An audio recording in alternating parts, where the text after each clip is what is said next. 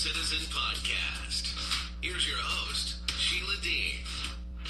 Hi, everybody. I wasn't always able to get the uh, the soundboard to work, so I'm kind of doing everything off mic. It's been an improv, kind of an uh, an improvisational dance every single show every weekend. So I think we're being diverted to that AI show on when I select the button, it doesn't show up as the unsanctioned citizen. And so this has happened. Uh, it didn't happen all week. It just happened today when I pre-programmed the show. So, um, so what I'm going to do is I'm going to put support support at Callin Callin.com in the notes here. Okay, so if you can see that, and can, if you can hear me, send up an emoji if you can hear me. All right, excellent. Fantastic. I'll just keep going. All right, so if there's any problems with the show, this is our AMA. I'm hoping people will call up and, and you know, kind of troubleshoot questions with me um, about what's going on. So I'm improving the show right now but I'm also constantly working on public policy and things like that. So this week we have a few things that are coming up. Uh, the uh, I think the wildest one right now is directly in opposition to some EU uh, proposed rules for AI that just came out. So let me just go. Uh, this is in the links. I just want you to go up to the box that says uh, either that AI show or Unsanctioned Citizen. It's just confusing right now. But if you can put, there's links there. If you can push to the left, it says UN uh, Nations Policy Brief Talk talks about a a, um, a global ID linked with your bank card. Not necessarily news, but more developments on that. They they have a deadline. It's September 2024 for what they want to do. Um, Obama stresses the need for digital fingerprinting so that for for misinformation, disinformation, malinformation, we know that's going to shut down uh, because we're not going to do that. And uh, he's not president anymore for a reason. Uh, and then this third or fourth one is the EU AI Act. This is really important. And I guess I guess if we're under the uh, that AI show, let's just let's just blow it out like a whale. okay. EU AI Act, the first regulation on artificial intelligence, says the the use of artificial intelligence in the EU will be regulated by the AI Act, the world's first comprehensive AI law. Find out how it will protect you. So if you scroll down, says AI Act, different rules for different risk levels. Now, this risk based regime you know, has been kind of it's going up and down in the scales. Some of it sounds crazy, some of it sounds reasonable, some of it sounds like they're just kind of changing the language around so that it can mean exactly the same thing for despotic regimes like China. So, um, when they talk about risk in context of keeping it going, we found out that Night Fury, was a social risk score accommodation put through at DHS. That was started in 2018 under Donald Trump. So that was his business, whether he wants it or not, it's his business. And he gets the credit for it. Biden also gets the credit for it, but he gets the credit for it. Night Fury uh, assigns you a social risk score on par with, say, China, so that there can be business continuity response for the agency of data training and data exchange for money. So, um, because of how powerful the appies are and how powerful they uh, tend to collect and collate and and uh, can be sold at nauseum by by these um, data brokers to say the intelligence services. Just really easy. They just put in a purchase order and boom, there it is. Um, and while I have been talking about this for years, everybody's suddenly. Glenn Greenwald wakes up this week. He's like, oh, oh, oh my God, it's real. It's not hyperbole. They're really doing it. And I'm like, bitch, they've been doing it for years. And I'm sorry they didn't listen to me. I'm sorry they didn't listen to me, and I'm sorry that they stuck their heads in, in the sand and said, oh, you're just being an alarmist. And it's not real unless I say so. So it's not, you know, I'm kind of frustrated with a lot of journalists who, who really pander to these, these upper echelons in a lot of ways. They don't tell the truth. I mean, this stuff is laying around. It's been laying around in fact and in reality, it's been our lives since, you know, a long time. uh, since Obama. And, you know, there's a lot of looking the other way at many things in all directions. Now, I can't, I can't, you know, chastise my friends much because at least they acknowledge me now. the rest of these people are busy shouting and yelling that I am not on board with MDM. Why aren't you calling out information and disinformation and malinformation for the state's two minutes a day? Why aren't you doing that? And I think it's and in that I believe in my own personal civil liberties and I never wanted to go be a part of Eastern Bloc thinking circa 1977. I just didn't want to do it. I didn't want to do it. Um, because I have a U.S. Constitution, and it should be the basic, basic human rights package for for for Americans. That's that's what my society promised me. I am still demanding it because of the social contract that I have. They are in breach of that contract right now.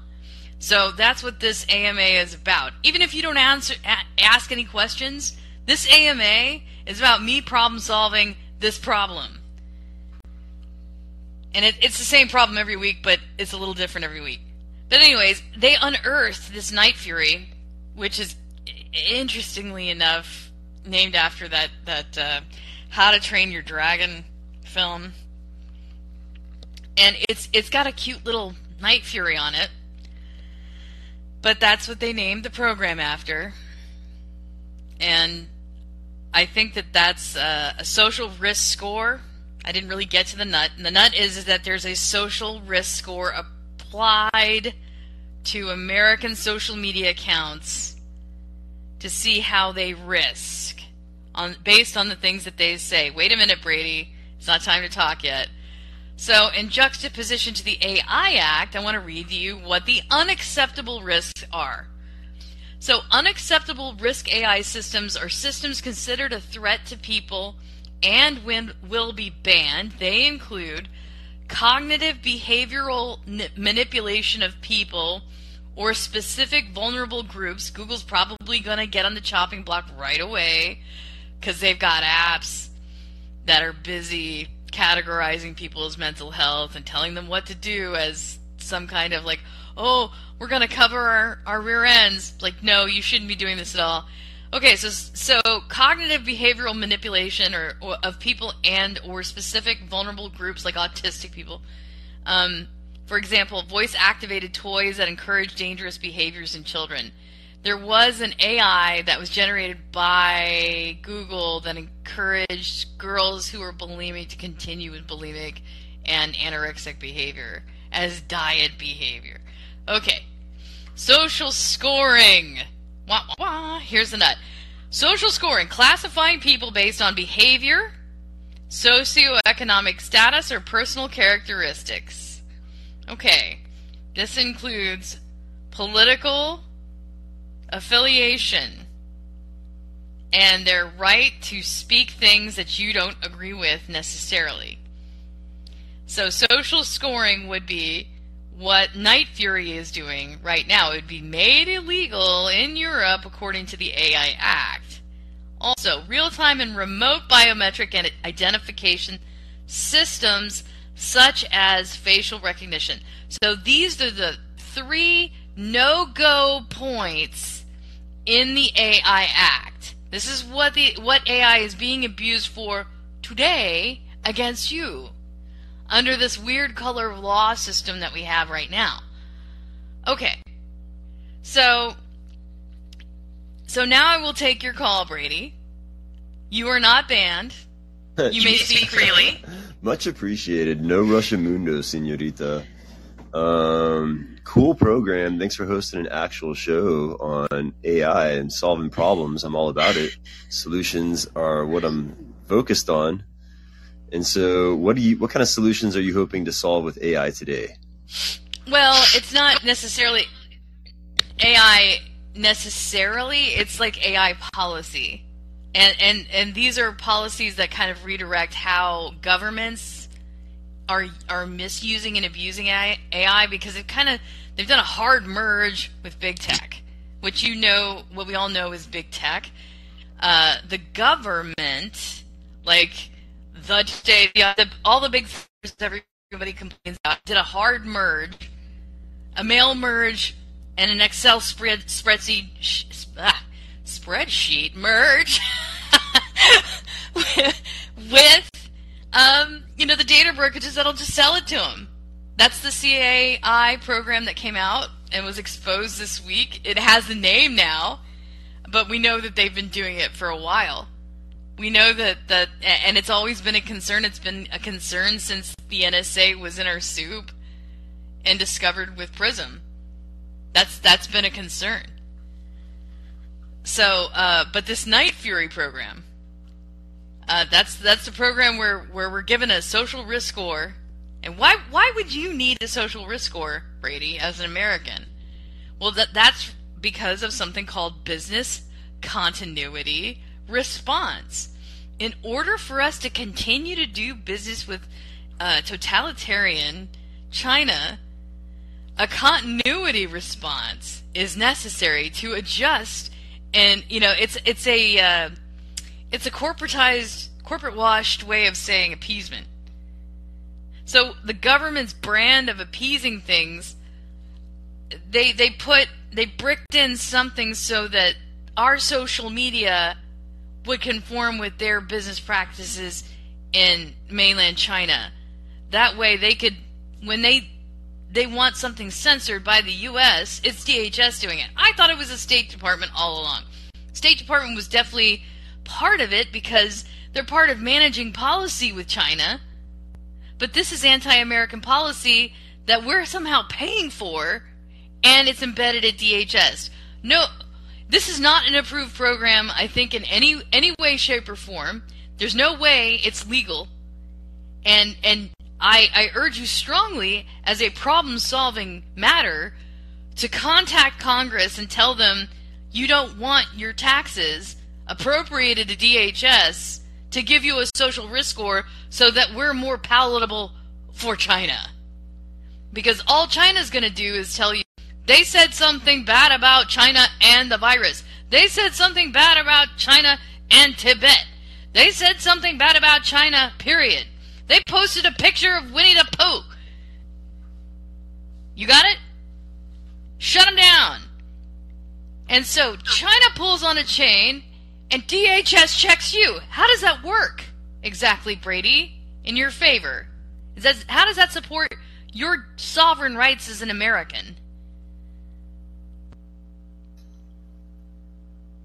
Simply. and this resonates as well with Emerdata and Cambridge Emmer. Analytica. About last time. Oh yeah. Do you have anything new on that? Good question. I sadly I don't have anything new on it. Just that what they were doing with Cambridge Analytica was, of course, making a psychological profile of American citizens and then weaponizing that information to discourage certain groups of uh, more progressive individuals to Okay. vote. And then encouraging more conservative Donald worshipping groups of individuals to actually not only vote, but become more politically active. So each side had their their contractors. That's so interesting. So can you put that in the um in the notes? Whatever you have. Like if it's Cambridge Analytica, that that matters. I don't think the people who voted for for Trump are necessarily bad folks. It's a democrat. It's a democracy, relatively. It's a democracy, if you vote for, voted for Donald Trump, that's who you voted for. I voted for Gary Johnson. That's because I'm a libertarian and I pretty much always disappoint everybody during every election because they want me to vote for their candidate and there's a lot of people I don't vote for. So, if you can put the Emerdata in the um, in the chat, it would be really helpful. Brady, you still with us? Okay, I'm not getting any audio from Brady, I'm so I'm going to move on to Alexi. You can call. You can come back up. come on, Alexi. I'll take your call. Hi. Hey, Alexi. Well, yeah, I just Do you usually have like long hair pulled to the side, kind of? Did you change your Uh, picture? No. Okay. Well, have we have we ever talked before? I don't believe so. Okay. All right, Alexi. What's uh, what's your question, or what are we talking about today? Oh, I just wanted to uh, ask you to clarify what what is the connection with the China? Like, is is that in like part of the legislature or something? No, it's business it's China continuity response. In order to kind of affect, okay, China is a um, everything is owned by China in China, right? Like all the businesses are are nationalized, right? There, there's it's a Soviet Soviet model. It's communist. Well, don't they So- have private property? No, I don't think so. It's all it's all common property. So I mean, I mean the people in charge of like, you know, Alibaba or whatever, the one of those like Mhm. millionaires. It's like it's not their money. They can. I mean, I know It's like Chinese people are buying property in America, for example. Like, are they using the Mhm. state's money to do that? Well, they're they're on the um, on the grace of the state. I'm I'm not hundred percent what it's called exactly, but these are these are higher ranking uh, Chinese Communist Party officials and party members. You can't own anything, or you can't like have property. You cannot be a custodian of the state's property unless you are a party member. So that's how it works over there. The higher Oh. in rank that you are in the party, um, as a political worker, uh, you get to possess more stuff and indulge in things like business. You can you can conduct business if you are a higher ranking party member. So, but it's all the state stuff. As they say, it's all the people's stuff, but it's really, you know, it, it's it's Animal Farm. We all know it's Animal Farm. Well, I So- mean, I would disagree. So yeah, Uh, it's, it's okay that, that we're not agreeing on But- that, but, but but, I think the generalized model is that the state owns all the stuff, and that people are custodians of the stuff, and they, they come over here and they try to buy American stuff, but then it belongs to the Chinese state. But okay, yeah. Honestly, that's kind of besides the point. Uh, my yeah, I guess my my main question was, uh, where is the linkage like between the like the regulations they're uh, trying to pass right now, right, regarding AI and data and uh, China? Oh, okay. Like with this particular example with DHS, there's something called business continuity response, and business continuity. Yeah, yeah, I'm going there if if you'll get if you'll allow me. Um, so business continuity response is where basically there is a contract between two businesses, and it's a, a transcontinental or an international contract. And in this contract, there uh, where there's regulatory flux, so to speak. Um, say China invokes a regulation where where all your data are belong to us, which they did. You know, they they put something like if it goes to our our hardware, our software, our cloud systems, we own it. Um, so the business continuity response in some of those cases, when China invokes some kind of ownership in order to deal with them, that's they're very difficult and they're very one-sided or one way. So uh, there was a policy for a long time of appeasement, and what people who uh, dictate to the government you know, like say big tech is very influential, so they they probably sent in a team of lawyers and just goosed it and said, "Listen, DHS, if you will just put these regulations in here and don't tell anyone, um, uh, we can continue to do business because I know I know you have investments with with In-Q-Tel and, and with us, and in order for us to fulfill our obligations as a company." we need this business continuity response uh, to fulfill contracts with China. Okay, which means that we've got to be able to exchange the data as money, and we need to do what they say in form of appeasement. So, in order for our contracts, the existing contracts that we already have, to be okay, uh, we need to do this censorship of Americans. So you just put this in uh, under the rug, under the radar. Night Fury, Fly by, notice it. Don't worry about it. And then uh, when when uh, we have an uh, American citizen that says they don't like China, we want you to shoot it down. And it's America in context of DHS has become one giant Gestapo anomaly. DHS is a legal anomaly against the American uh, tradition. So we, we shouldn't be doing it. We should not be doing this at all. It's absorbing communist policy and, and totalitarian policy re- reflective of the, the counterterror. Oh, we'll never abuse those powers. We'll never abuse counterterror for anything wrong against our political opponents. We'll never do it to surveil Americans. You're just, you're just afraid, you crazy alarmist. They have abused it. They have abused it. They've abused it. They're abusing it right now. So, um, so my suggestion is to support regulations like the AI Act in Europe. You know, voice opinions for global parity for this AI Act so that it is not abused against traditional Western values and opinions and, and, and Man, there's a lot of people trying to talk. Alexi, did I, I answer your question?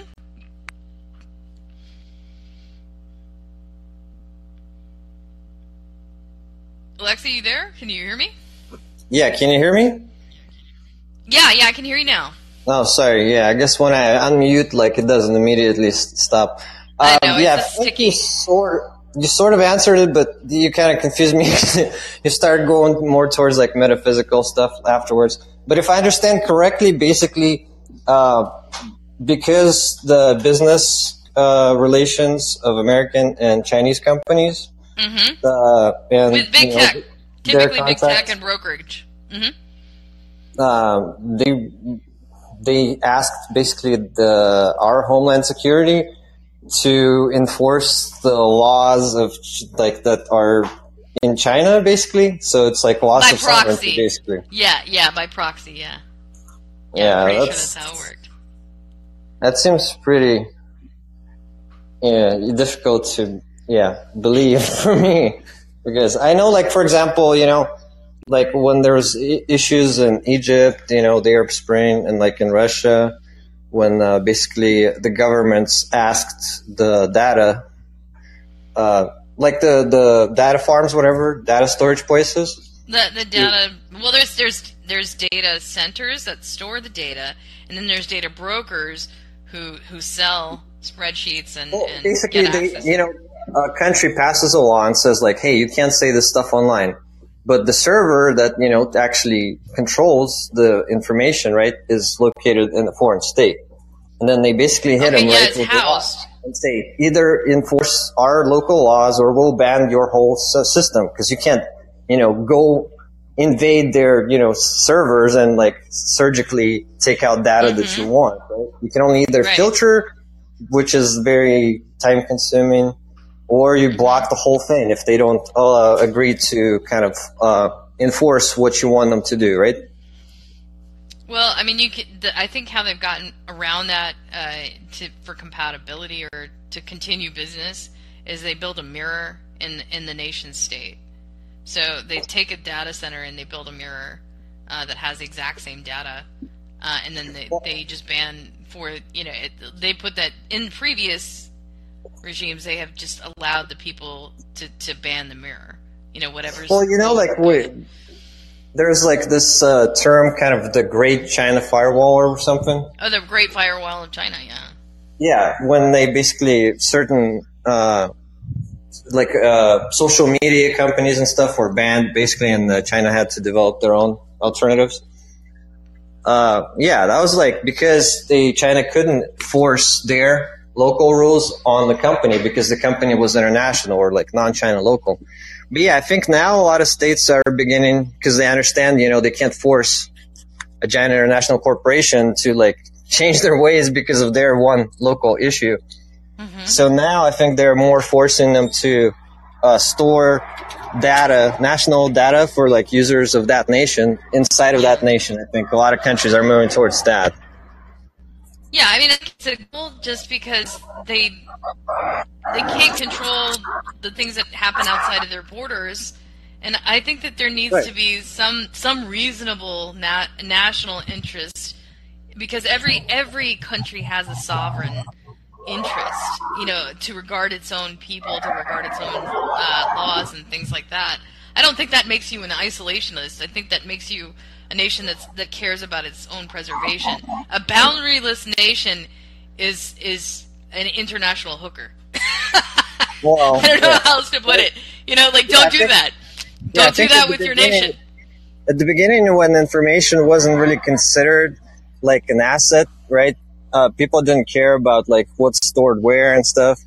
But then, like as it kind of began began began to be more like commercialized and used for intelligence purposes and stuff like that, right? And like like uh, it was mentioned before, Cambridge Analytica, you know, basically when you could extract value out of it and use it for you know your own purposes, then yeah, countries became more concerned with storing it inside of their own national borders so they can have you know control over it basically, or at least set the rules and regulations, right?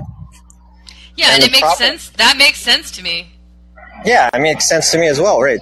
Uh, but like, But they in called it case balkanization for some reason, and the only people who did that were a, a grip of people in Silicon Valley, who who want America to be every every nation's hooker on this.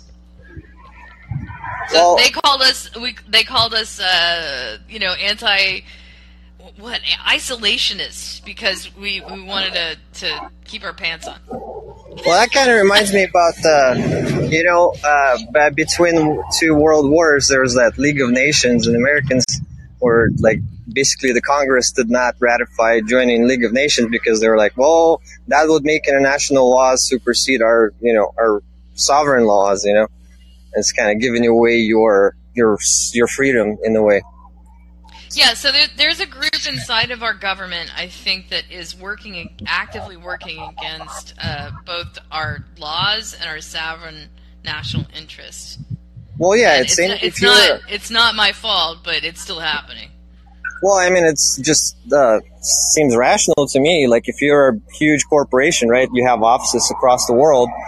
It's a pain in the butt to try to like fit all the local legislation. You'd rather just have one global set of rules that you have to follow. You know? I, I mean, I, I understand how simple that is, but that's that's also how dictatorships start. Standardizing rules. No, like global rules, like totalitarian rules, like one one government, one rule for all. That's that's. Well, I mean, isn't that the same thing as like having different rules in different like states, you know, inside a country or different It cities? you isn't. No, it isn't because this is what we've seen over over the years. We've we've we've seen that it isn't different. It isn't like being uh, in the United States.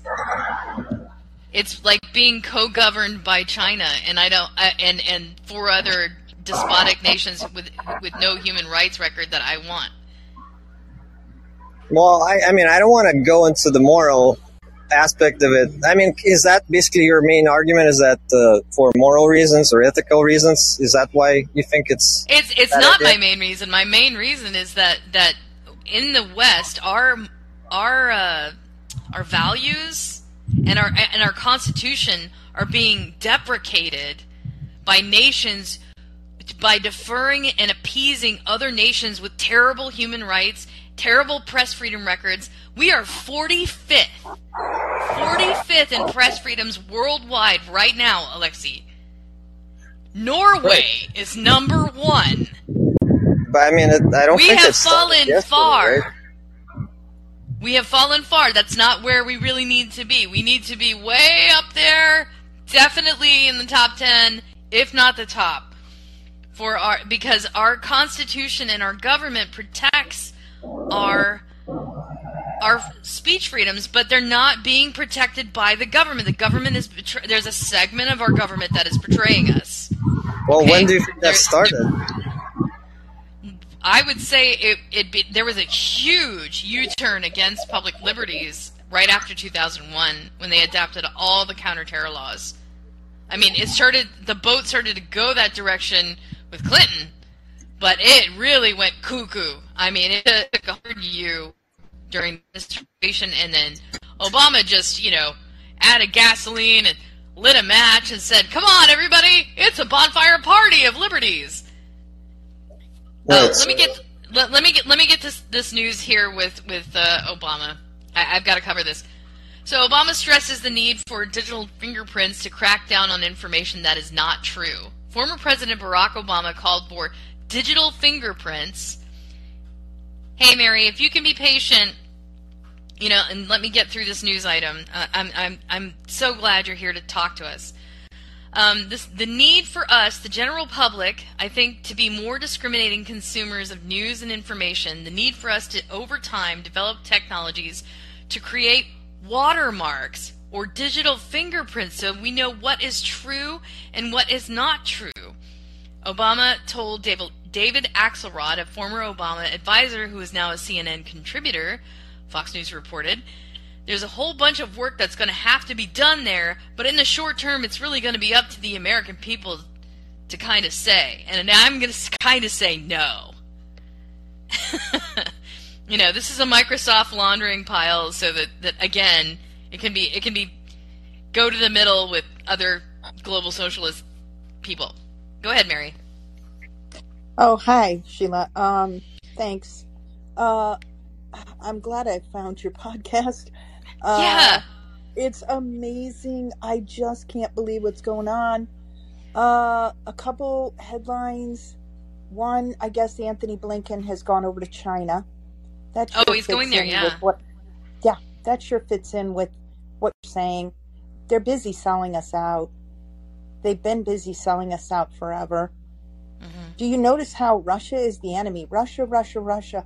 But you know, Russia really doesn't have, they're not producing our products. They're not like powerful economically.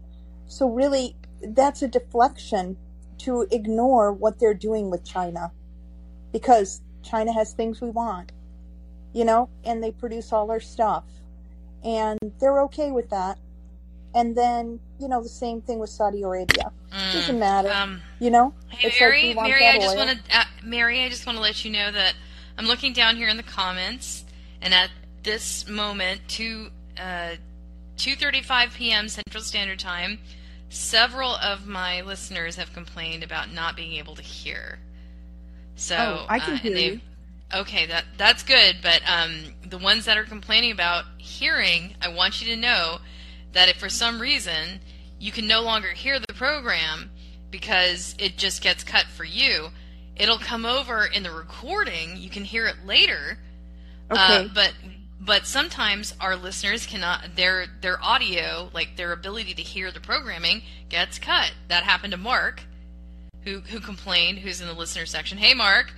Um, he Yeah. complained that he could not hear the program, even though I was still broadcasting continually, and and the broadcast came over in the recording, hundred percent.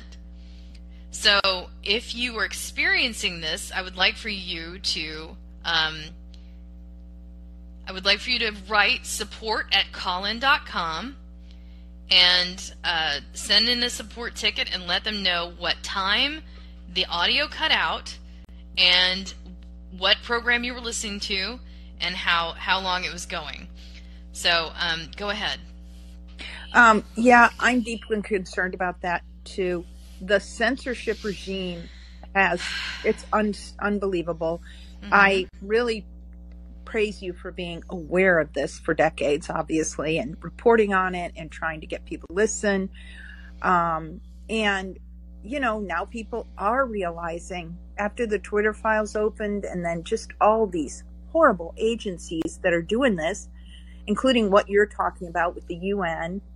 And I guess I don't even know what to think. Like, you're right, it was after 9 11, this whole thing took off. But look at the way Obama just, like you said, added gasoline to that fire. He couldn't wait to shut down people like Assange and anybody else, Snowden. Oh my god. Uh, he couldn't wait to start exercising all this power, and now they've moved on to this digital. What did you say? Identif- identification and yeah. et cetera. Digital fingerprints. digital fingerprints, and that's then, that's on the uh, unacceptable risk real-time and remote biometric identification systems such as facial recognition it's on their list of do not do's this is a no-go and which is what's so frightening to me is the power that the media has still over people. Even these failing cable news programs and stations and these losers that are on there still have an, a profound effect on intelligent americans like my sister who gets her fix gets her fix of you know uh, trump getting arrested or charged or whatever. And and she's not thinking to herself oh my god this is horrifying the other stuff that's coming out. The fact that they now can identify the three scientists at the wuhan lab that first came down with covid. The Yeah. same people that had made it so covid would go into humans more easily. And these people became sick. Now they know who they are. But the, the fifth link in me- our um the 5th Mhm. link in our in our link section is the first people sickened by covid. Just what you just mentioned on the public um, Yeah. that is included in this and i'm so glad you brought it up so how are we going to solve this problem mary I don't know what I guess I want to ask you, Sheila, is what is this horrifying immorality that these people are suffering from? What makes people I mean, these people are turning into uh I'm sorry, I looked searching for the the name from like the Nazi regime who did experimentation on people and stuff. This is unbelievable the control they want to have over people. And I'm sure you listened to America This Week with Matt Taibbi and Walter Kirn, and they were talking it. about a it. short story that, if you listen to it this week, talking about a short story. Um, and I don't want to try to do the whole thing, but about the same thing total control that they achieved through Mhm. like an AI that exists inside your body that where they're controlling everything that happens to you.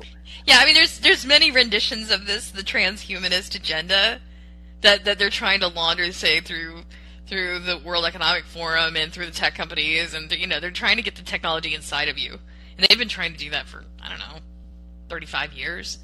So, some some the Clipper chip was part of it. The Clipper chip was was the beginning, and then it moved. The cheese moved somewhere else. So there's always been an agenda to, to get technology inside of you so that it can control you and make you more robotic, make you more of a robot. And behaviorally, this has been achieved by handing our young people a telephone at seven years of age and then just leaving them to pot. Okay, so now Yeah. now the children that are in their 20s at this date can't function. They don't ask direct questions. They can't they can't handle any kind of pushback or kind of questioning in a, in a common text. Like I'll give you an example. I mean, it'll happen four other times today. You know, if you get a business response and the first response they go directly to their text or to your text. They don't ask you if you can if they can text you. They just text you. Okay? And then they make demands for information like I can't do this unless you give me a home address. And I'm like, "Well, my home address isn't protected on text." Well, I mean, you don't have to do business with me then. And it's like, no, I mean, I just want to call you and give you the address, like, uh, over, and then they just ghost. They don't Yeah. respond. They're like, hmm, can't handle, do it for me. Kind of, they just, you know, There's Mhm. just no there's no negotiating. They have not learned to negotiate. Everything is on or off. You know, binary switches. And and it's like they're not going to get through life like that. And frankly, they deserve to lose business if they can't can't negotiate things like I really would like to talk to you over the phone about this private thing, also known as my address. I don't mind giving you my address. I just don't want to do it via text because I don't want to be inspected by third parties who are not who are using your wireless. I just don't want that. But it assists the government in social control because everything becomes black and white, on or off. You know? Yeah. And and um, I think that they don't understand. They only understand like I'm in trouble, I'm not in trouble, and everything is through a lens of compliance. And they don't they don't understand bad or good or right or wrong. They un- only understand I'm I'm in hell and I'm not in hell. I'm I'm allowed to be here. I'm not allowed to be here. Yeah, we kind of have to wonder if the ability of children to read nowadays is so impacted so badly. And I've gone Mhm. around, I live in Chicago, and I've gone around. I was just telling a young woman who's very smart, who I work with, and I said, I've gone to all these places, the library, the settlement house, a, w- a block from my home, and asked about, and even like a Catholic school. And I'm like, I'd like to help children learn to read. Oh, we don't have any program like that. I'm thinking to myself, They used oh to have God, literacy, literacy programs. I, I, I, it's alarming. And it's like, okay, so you want these children not to be able to read. You want them defenseless, unable to and do- ignorant. ignorant, unable to look out for themselves, be completely compliant. And I think a lot of it's fear. And I wonder when my sister, who is two years older than me, and I'm turning 66 tomorrow, and she is, and I say to her, you know, what about, I talk, I mentioned those three scientists. I don't want to talk about that. Of course, she's a total deranged Trump hater. She doesn't see anything about what's going on with the other stuff. She doesn't want to talk Well, I mean, does she COVID. look at other candidates? I mean, it's it's so weird. It's like they they don't see other candidates.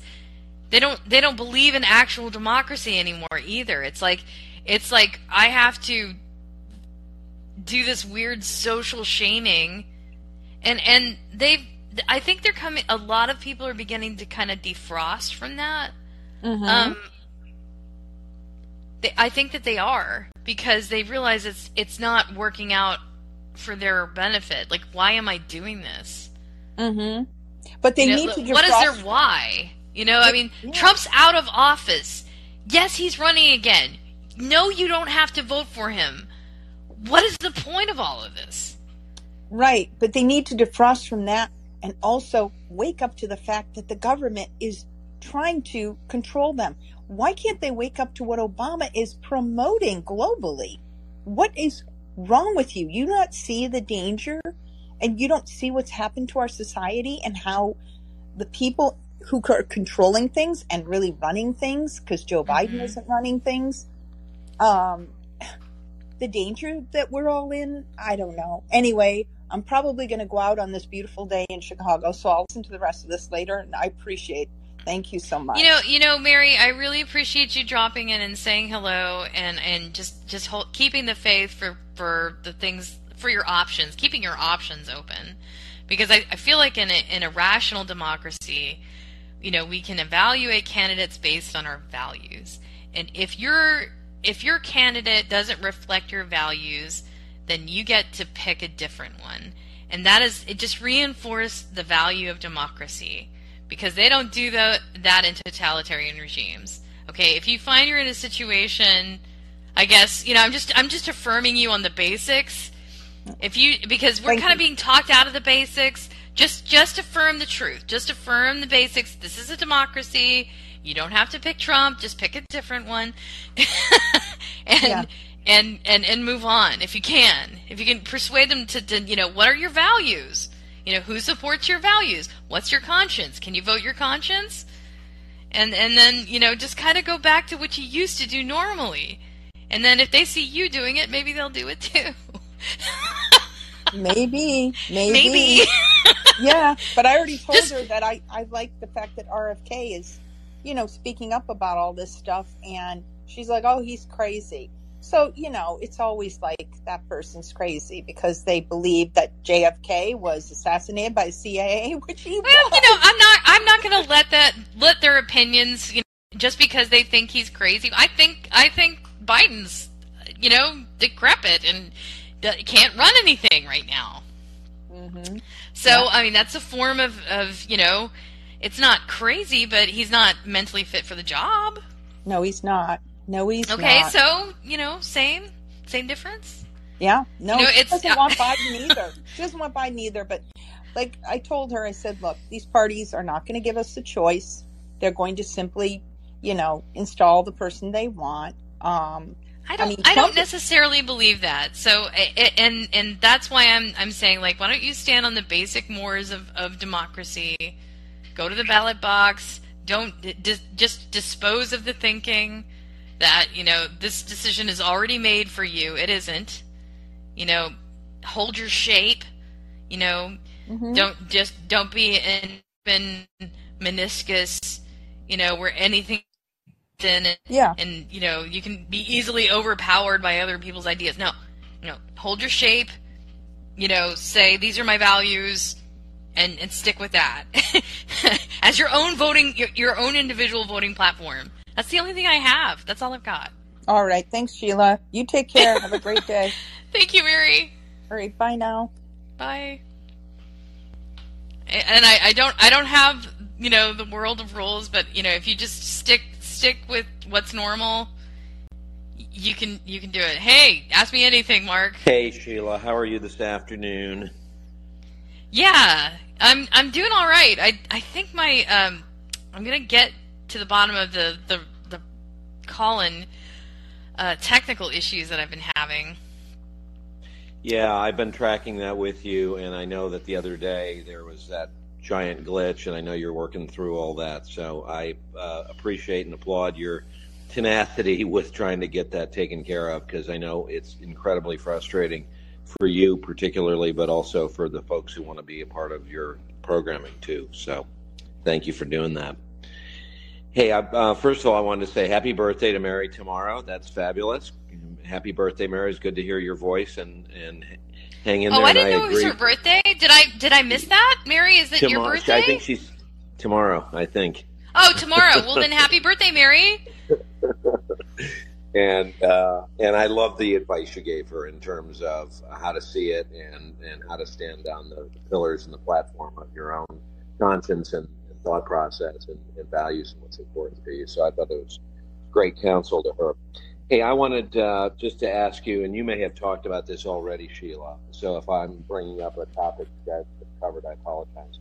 But uh, I think you're aware of the fact that um, that Michael Shellenberger and Matt Taibbi and Russell Brand are going to be hosting a major event on the censorship industrial complex. Oh uh, yeah, we're looking forward to it. Yeah, Thursday in London. I actually bought tickets. I'm not sure I'm going to be able to make it over way. there. Do you want to do a remote uh, call in? Like, I would love Yeah. to hear from you. I, Like, do you want to do a call in? I'll make you a special guest, and you just kind of kind of remote in. Thank you very much. In fact, I'll take you up on that offer if I go. Just know that I'm 50-50 right now. I've got I've got some things booked, but I haven't pulled the trigger yet to do it because it's it's a major undertaking to do that. Uh, but I also think that it's a, a really seminal event, and I think it's going to be incredibly important. And, and I think they've been low key about kind of how it's going to go down, but it's I think they're going to have a really good turnout for it, and I and I know they're. You know, they just broke this news on the you know patient zero uh, from the Wuhan Institute of Virology. Oh yeah, that's incredible. the the stuff that these guys are coming up with and unearthing through their investigative reporting is absolutely incredible and such a great value to trying to get underneath all of the sadly the lies and the and the mis truly misinformation that we're getting from our, our governmental sources and I'm so appreciative of what those guys are doing and I and I stand in complete It's almost like an international like chieftains council of Gen Xers. yes. Good way to put it. It's Very like true. okay, we're we're going to across the pond to have a white guy Uh-huh. council. well, and, and I'm yeah, exactly. And I'm wondering why are they going across the pond? Maybe it's because Russell. Because because the UK is where they're going to shunt the Liberty. That's where they're getting it done. That's where they're they're going over there to the UK, where under the Five Eyes guys, and Yep. then they're saying we're we're gonna we're gonna shunt all due process and shunt free speech because we can because right. you know the the UK government allows for it. The tyranny of the UK government that we left to come to America to have liberties. Okay, Ironic. well, you know, they we did this Five Eyes agreement handshake, and then we go over there and we betray our own people. Exactly. Exactly. Yeah. It's, it's crazy irony, and it's but it's but it's happening right in front of us. And anybody, and I'm just I'm just I'm, I'm concerned that there's about at least half the population or more here in the U.S. who have not woken up to what's going on, and this is an opportunity to help bring that to light. But it really needs to happen because if it doesn't, it's all going to slip away in a relatively short amount of time, and it's almost impossible to get it back once it does. Okay, so you like my solution? You know, do, do you like kind of our our live correspondent? I mean, I'd like to or, organize more with you offline if you can. Uh, I would, you're welcome I would to. love to. I know you were in. I know you were inviting uh, folks to, to write and help you with your programming, and I'm. Uh, you know, you've heard from me before uh, when I was on my bike ride here in Houston, and um, I'm I'm ready to I'm ready ready to ass- assist you because I'm not going outside. It's too damn hot right now. I cannot believe that you are going to be there. That's incredible. Well, I'll let you know. Okay, I'll send you a little note if if I pull the trigger and, and, and make it happen, and if I do, I'd be happy. Do, do you know how to book with the program. program? Yeah, yeah. Uh, no, I don't. I don't. If you could send. I, okay, me, so I'm going to tell. I'm going to give everybody the same information. If you Okay, want to, to book here, um, go to https. Yep. Um, colon forward slash forward slash Right. Sheila S H E I L A M Right. As in Mary Right. Dean dot com. Dean. Right. Okay. Okay, and then forward slash contact. Okay, and then and then just put booking in the subject line, and Okay. then send me send me the um the query, and then I'll just follow up with you about Okay, uh, who, what, when, where, why, how, and we'll we'll try to get it Good. on the on the die. Awesome. Awesome. I appreciate that. That sounds great, Sheila. Thank you. Okay. All All right. right. Did you have anything Well, else I'll- for us, Mark? Not at the moment, Sheila, but thank you for asking, and I'll relinquish the floor back to you and to your other guests. Okay. I'll cede my time. Thank you, Senator. yes, uh, let me get, let me get my draw going on there. Okay, thank you, Sheila. I appreciate it. We'll see you next I time. the floor to the uh, Oh, to the, yes, the, yes. the, the wonderful woman from Austin, Texas. so acknowledged. Thank you. All right, take care. Talk soon. All right, so we're gonna take Reza next. How'd you get up there, Mark? okay, Reza. Hello. I I know you've been following the program. Hello. Oh. Hi, Alex. I'm glad you came back.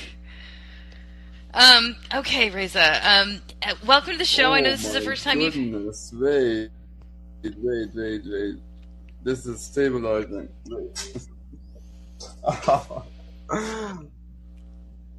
Give me a sec. Give Can me a you- sec. Your can you hear me? through like, oh my god, this is majestic. Wait, the connection is stabilizing.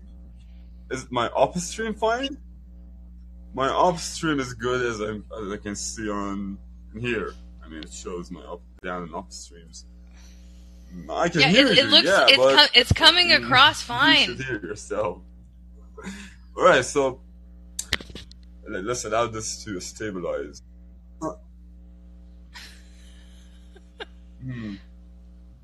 I sound too like I'm trying or something. What? No, no, I don't. I don't. I don't know anything. My- like I'm, I'm talking. Yeah. It's fine. It's fine. Did you have a question for the show? what is it? Everyone can hear you, Reza. Is it Reza or Reza? Hello. Okay. We'll come back when you have a question. Okay. Just allow me to use another phone. Like this, this app You Here. you can come back. Just come back when you're ready, okay? Yeah, I have. Uh, yeah, Okay. So I don't think his his technology was was uh, cooperating with him. Um, so I'm glad everybody came. I can get through a couple more of these. I needed to talk about this UN policy brief before we get out of here.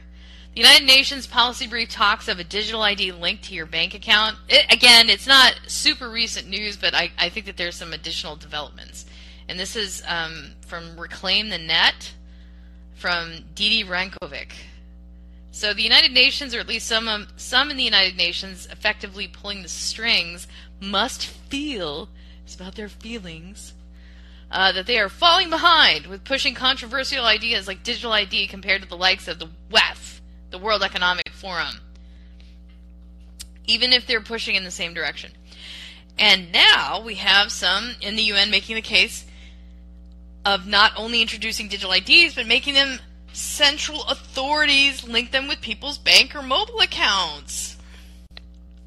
Okay, and this shows up amongst a flurry of proposals and initiatives described as chilling. You know, it's it's never anything new. It's always it's chilling, it's repressive, it's totalitarian because it is. I mean, there aren't different. You know, I, I feel like I should come up with like a new, uh, not boring, you know, adverb, you know, synonym for repressive, you know, draconian, you know, Orwellian. You know, it's just all the same monikers. They just get they're just so hackneyed at this point. I want something new, something fresh. It's been 15 years. I just same old monikers. Anyways, uh, included in three policy briefs titled "A Global Digital Compact." Reform to the international financial architecture and the future of outer space government. Yes, alien government. That's where it's going. The purpose of the briefs is to work out what's known as UN Secretary General Antonio Guterres, the vision of our future, our common agenda. That should be given the green light in September 2024 during an event dubbed the Summit for the Future. From the report, digital IDs linked with bank or mobile money accounts can improve the delivery of social protection coverage and to serve to better reach eligible beneficiaries. Digital technologies may help to reduce leakage, errors, and costs in the design of social protection programs with an ES. Not unlike their unofficial counterparts over at the WEF, the UN also speaks about basically regulating global digital identity future and uses uses phrases such as international cooperation and many stakeholders who will advance principles, objectives, and actions. In other words, rules. And for wait for it, an open, free, secure, and human centered digital future. But they're not free. Typically, whatever these guys have planned, it's not. It's maybe it's free for them, as in like it's free crap, it's free access, it's a free way for them to to get into your life. Like it's it's like free for them, but it costs you everything. So I, I want to know about this this kind of version of free, where basically it's an inverted version of free. Like it's free for them to do whatever they want, and then you're their serf. That's how it is right now. Uh, I don't think they have it different. Critics, however, firmly believe that and continue to make their case that the digital future, as envisioned by these groups, official or informal, is going to be quite the opposite of an open, free, or human centric. Okay, I'll take your call, Reza. How are we going to fix this?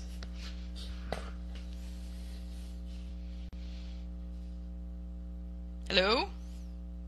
Hello? Wow, it's same account as before.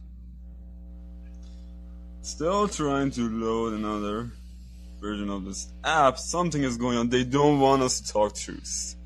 And yeah, just like Who, who's said, they? Heavy censorship. I come online, I get online teaching advanced Java, and they take down my episodes. Hmm? It's everyone, Huh. anywhere. Advanced Java. I'm a live witness. Well, I mean, Java Java's an insecure Yeah. application. The applet's very insecure for, for information Other security languages too. purposes. Everything. But it's a good developer language for for lots of things. Oh, you're talking about the dangers of using Java, or Yeah, I mean, uh, some of the worst like information There are things that security can- breaches I've, I've ever sustained in my. Whole life. I, I think I think I realized. Yeah. Yeah, it depends. The worst that I've sustained in my life w- was through a Java app. Like, totally invaded. but it was a long, long time ago, and I don't use anything Java uh, related. like Jakarta in the 11th version. if Java had a garbage collector, it would just you know, uninstall every single other app you had upon execution. Yeah. Seriously, it's just the code is just perfect as long as you know how to code. The problem with Java is we don't have Java coders. We just have a bunch of morons that just yeah, system out, print line. Just like yeah, it's un- it's unfortunate. Like, I wish somebody had had been conscientious about how to make Java more secure. Uh, Exactly, like- Relay. This And encryption, Oracle, like, yeah. Someone should have just continued with it. Like, shouldn't have sold Java to, to the Oracle. They're just a bunch of morons.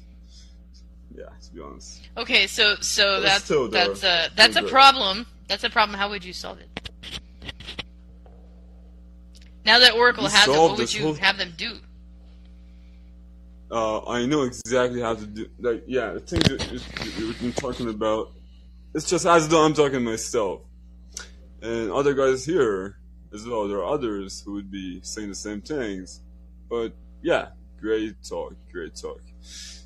Do record, like for example, uh, just imagine you want to come up, come up here now, talk some heavy, heavy shit that would just some heavy shit going down and they cannot take it, they'll take your life down, right? So you pre-record. You do this on another platform.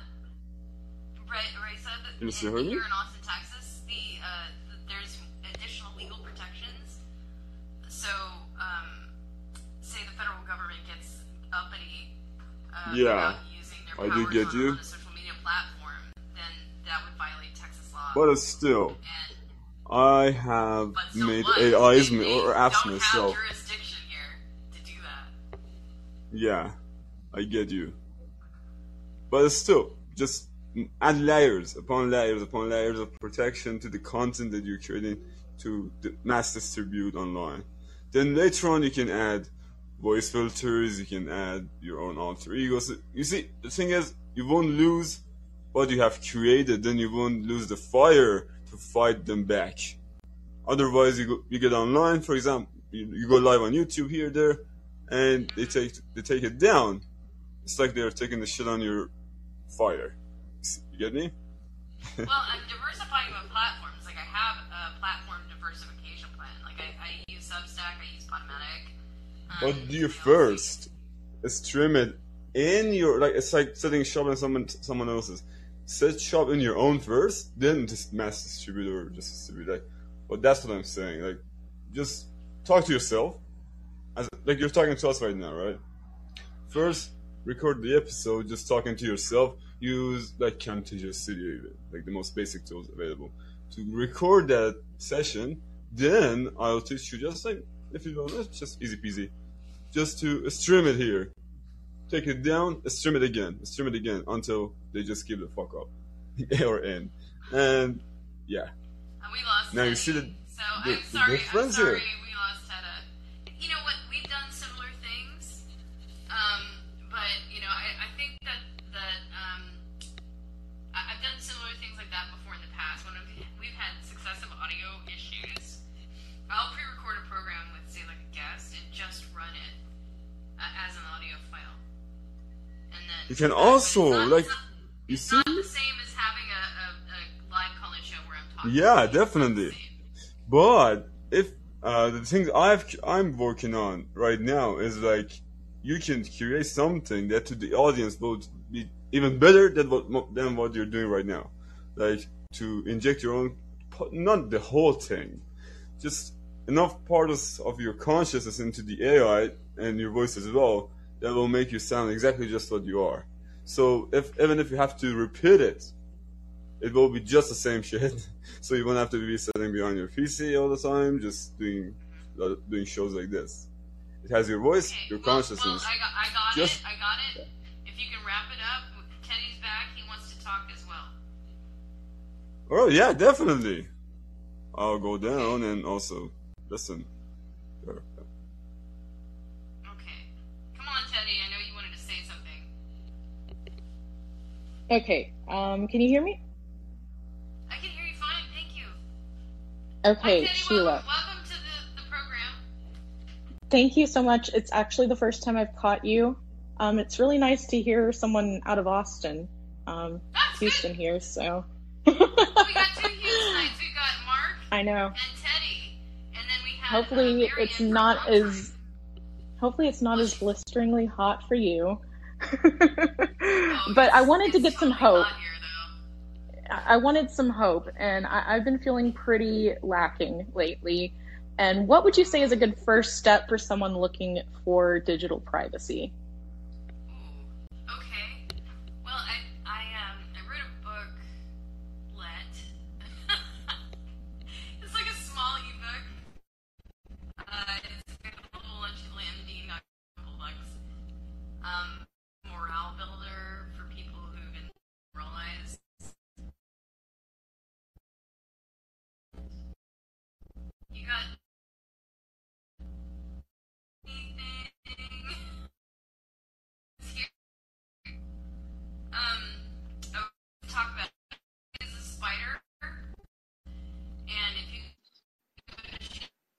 I don't know how that happened.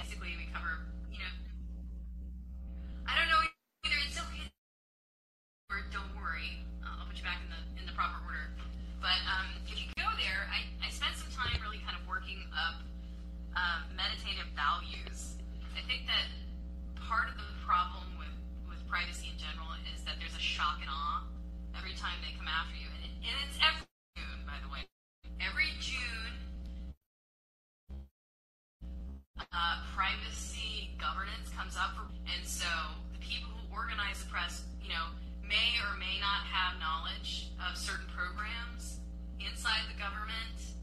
Uh, they know that there are, are problematic things that are going on, illegal things, things that are outside uh, lawful conformance, like from the government side. Like their government has a set of rules and laws and regulations that they have to conform to, and when they don't do it, that's something called malfeasance. And you can defund them.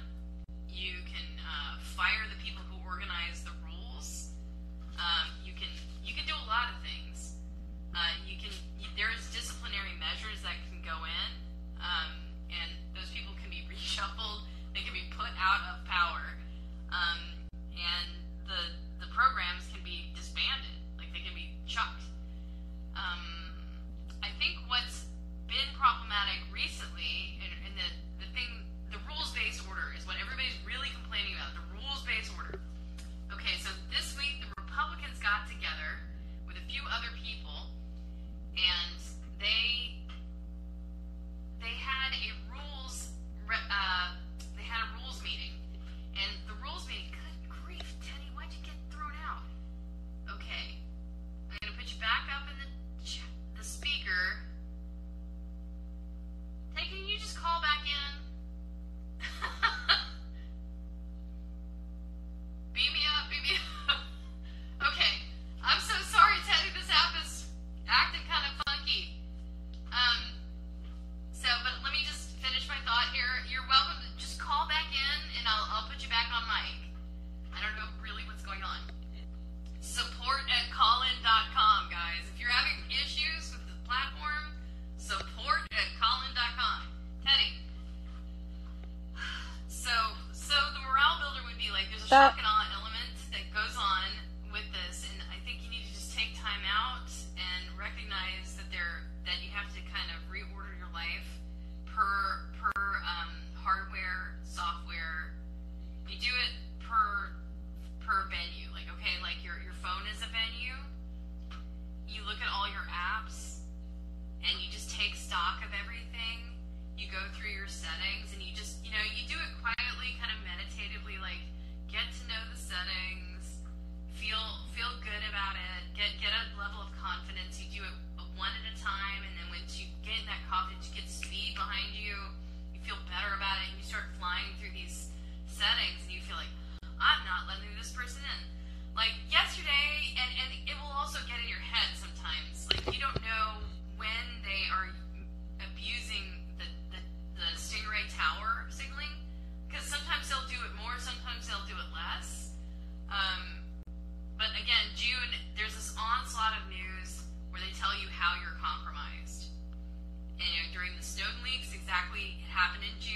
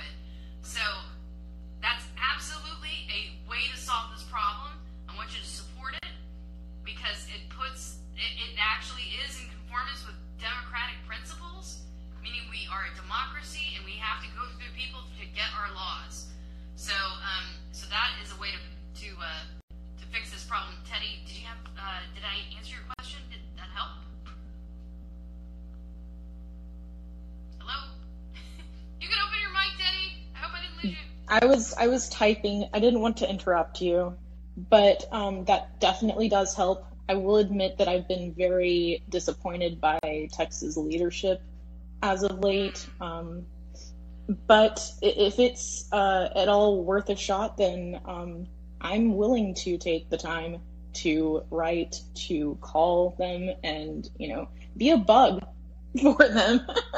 These are, these um, because- which I think is going to help. Actually, it's to. It's gonna I'm thrilled to hear it. Yeah. um, because uh, I, I've been the butt of many people's jokes, and I would say that you know I, I've given up trying to make myself uh, digitally um, unseen or unheard or private in any sort of way, shape, or form. However, I don't want to be a part of that problem of normalization of lack of privacy, and um, it's not okay for us to accept things that are unacceptable. Yeah, yeah, I'm with you there, and I, I'm, I'm kind of concerned about your your your thought that you're the butt end of the joke. You know, and I think people who that happens, I think, Teddy, because people who benefit from the privacy regime, the anti rather the anti-privacy regime, they make a lot of money, girl, off of keeping you not private. They make a ton of money. So they will they will un- they will be merciless and they will they will heckle you because that's what they did in Seattle. I'd show up with legit But- privacy and they would try to laugh me out of the building and stick pens A- And the the people who are worst about um, privacy are the ones who always would signal that they're for privacy and um, Oh, like for Facebook. This is that's a safety. perfect example. Facebook. Yes. Pri- we value your privacy. No, they they value the data architecture that violates your privacy. That's what privacy means to them. Okay, that's gaslighting. They're gaslighting you. I, I don't want to end up like Canadians where they have to uh, watch their speech online based on any new legislation that goes into law. It, it's ridiculous how I would have considered Canadians to have very similar values to Americans for the most part. However, um, they don't have a First Amendment. They don't have the constitutional freedom of speech.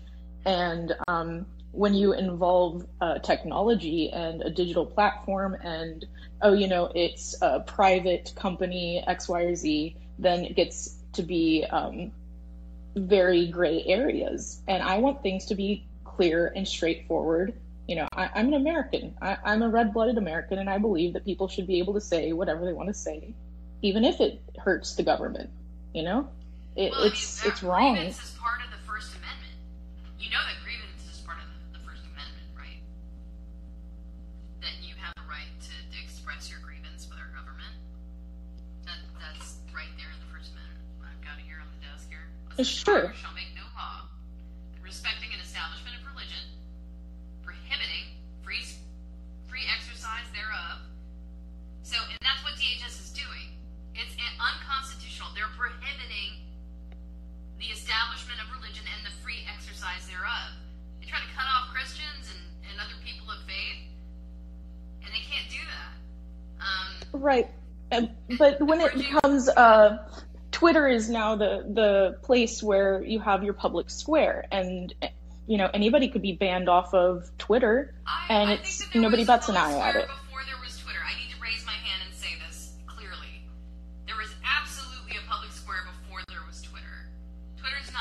Sure, but the the reach the reach of somebody to be able to get the word out quickly and efficiently is very much increased versus you know going to downtown and shouting with a sign um, Oh, who's going to listen or care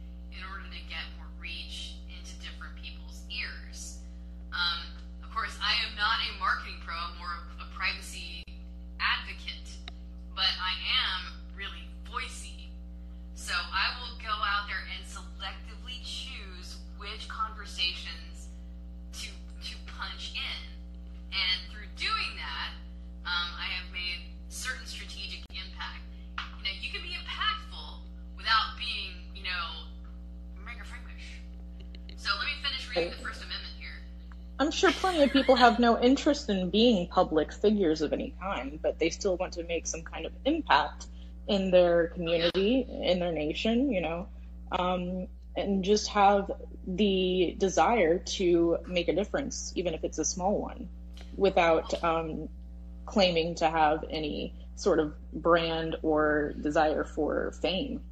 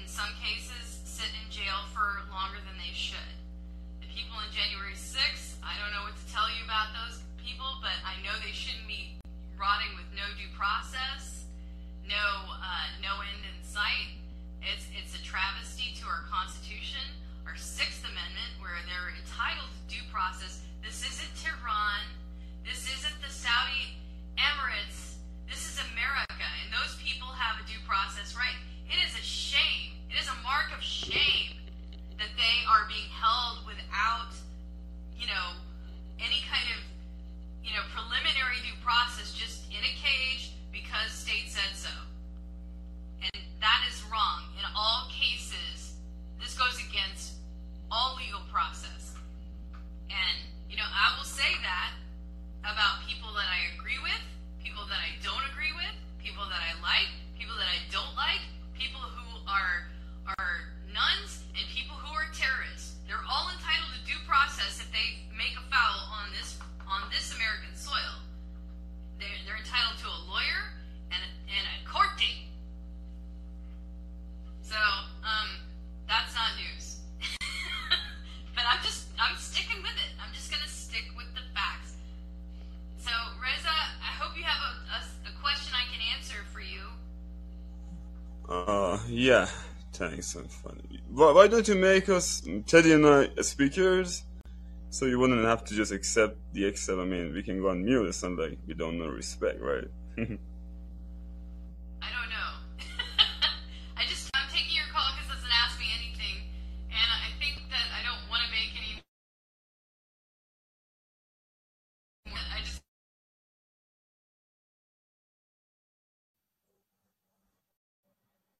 But beam up, I mean, oh, a speaker was up. Just add to the speaker, or moderator, whatever, yeah. That's uh, yeah, where are you guys? Just where are you? I've been messaging you for like since God knows how long it's been.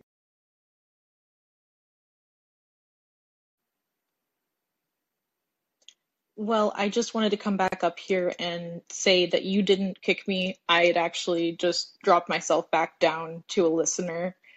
And thank you, Sheila, for hosting this talk this afternoon. I mean, it's getting me pumped up to want to do something different instead of just doing the same thing over and over again and expecting anything to change. Um, I'm going to have to go, but thanks again.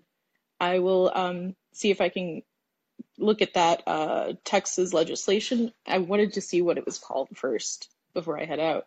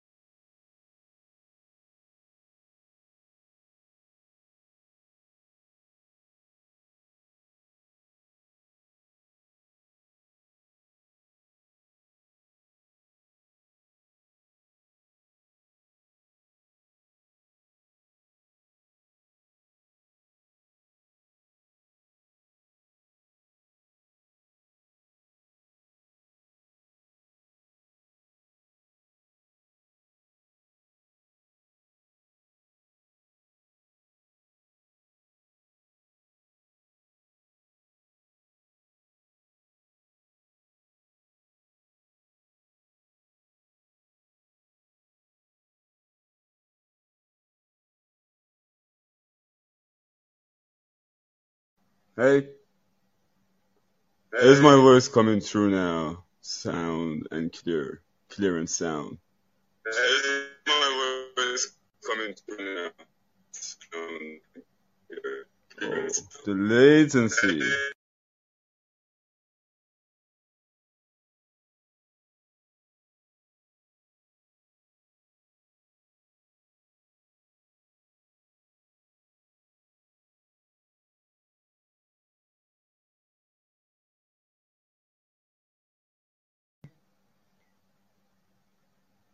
Is still better than nothing, right?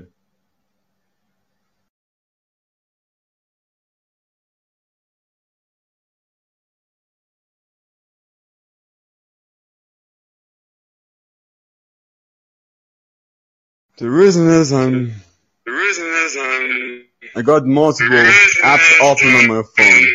Let me close.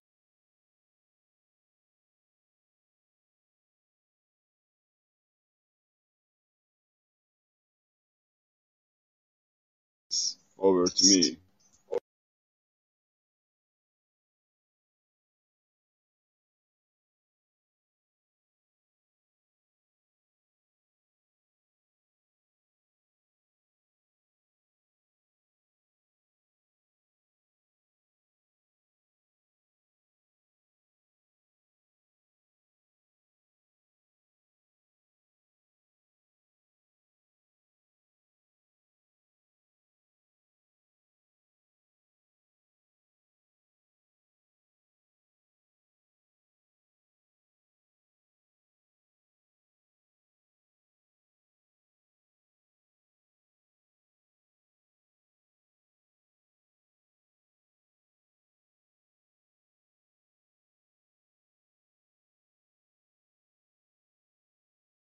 Alright, here's what you do. Here's what you do. You go inside your settings on Android, for example, and you deny the main app, the Callin app, access to everything. And you force to stop it at the same time. In date, like mobile data usage restricted, denied access to all the hardware, everything. Alright. Then use like Tor browser or any other browser secure, even Chrome would do. And uh, you log in using another account or hmm, perhaps another account would be better, a new one. Or you ask somebody else, one of a friend you have, like I just, what I just did, to do it for you. This would be just a quick solution in scenarios like this. And cheap shotters, they do cheap shots it just makes me wanna hurl. Like, they know I've just woken up. They know I'm sleepy. That's when they mob they fucking attack. My life as well. Like, I had this live for like 30 hours. I was live. And they did it. They did the exact same. They don't have the, the, the courage to attack me when I'm like high even. when they know I got some energy to defend myself. Single-handedly. Not even having to call a friend. Be there hackers from my own fucking government, or from your side, or from inner calling, outer calling,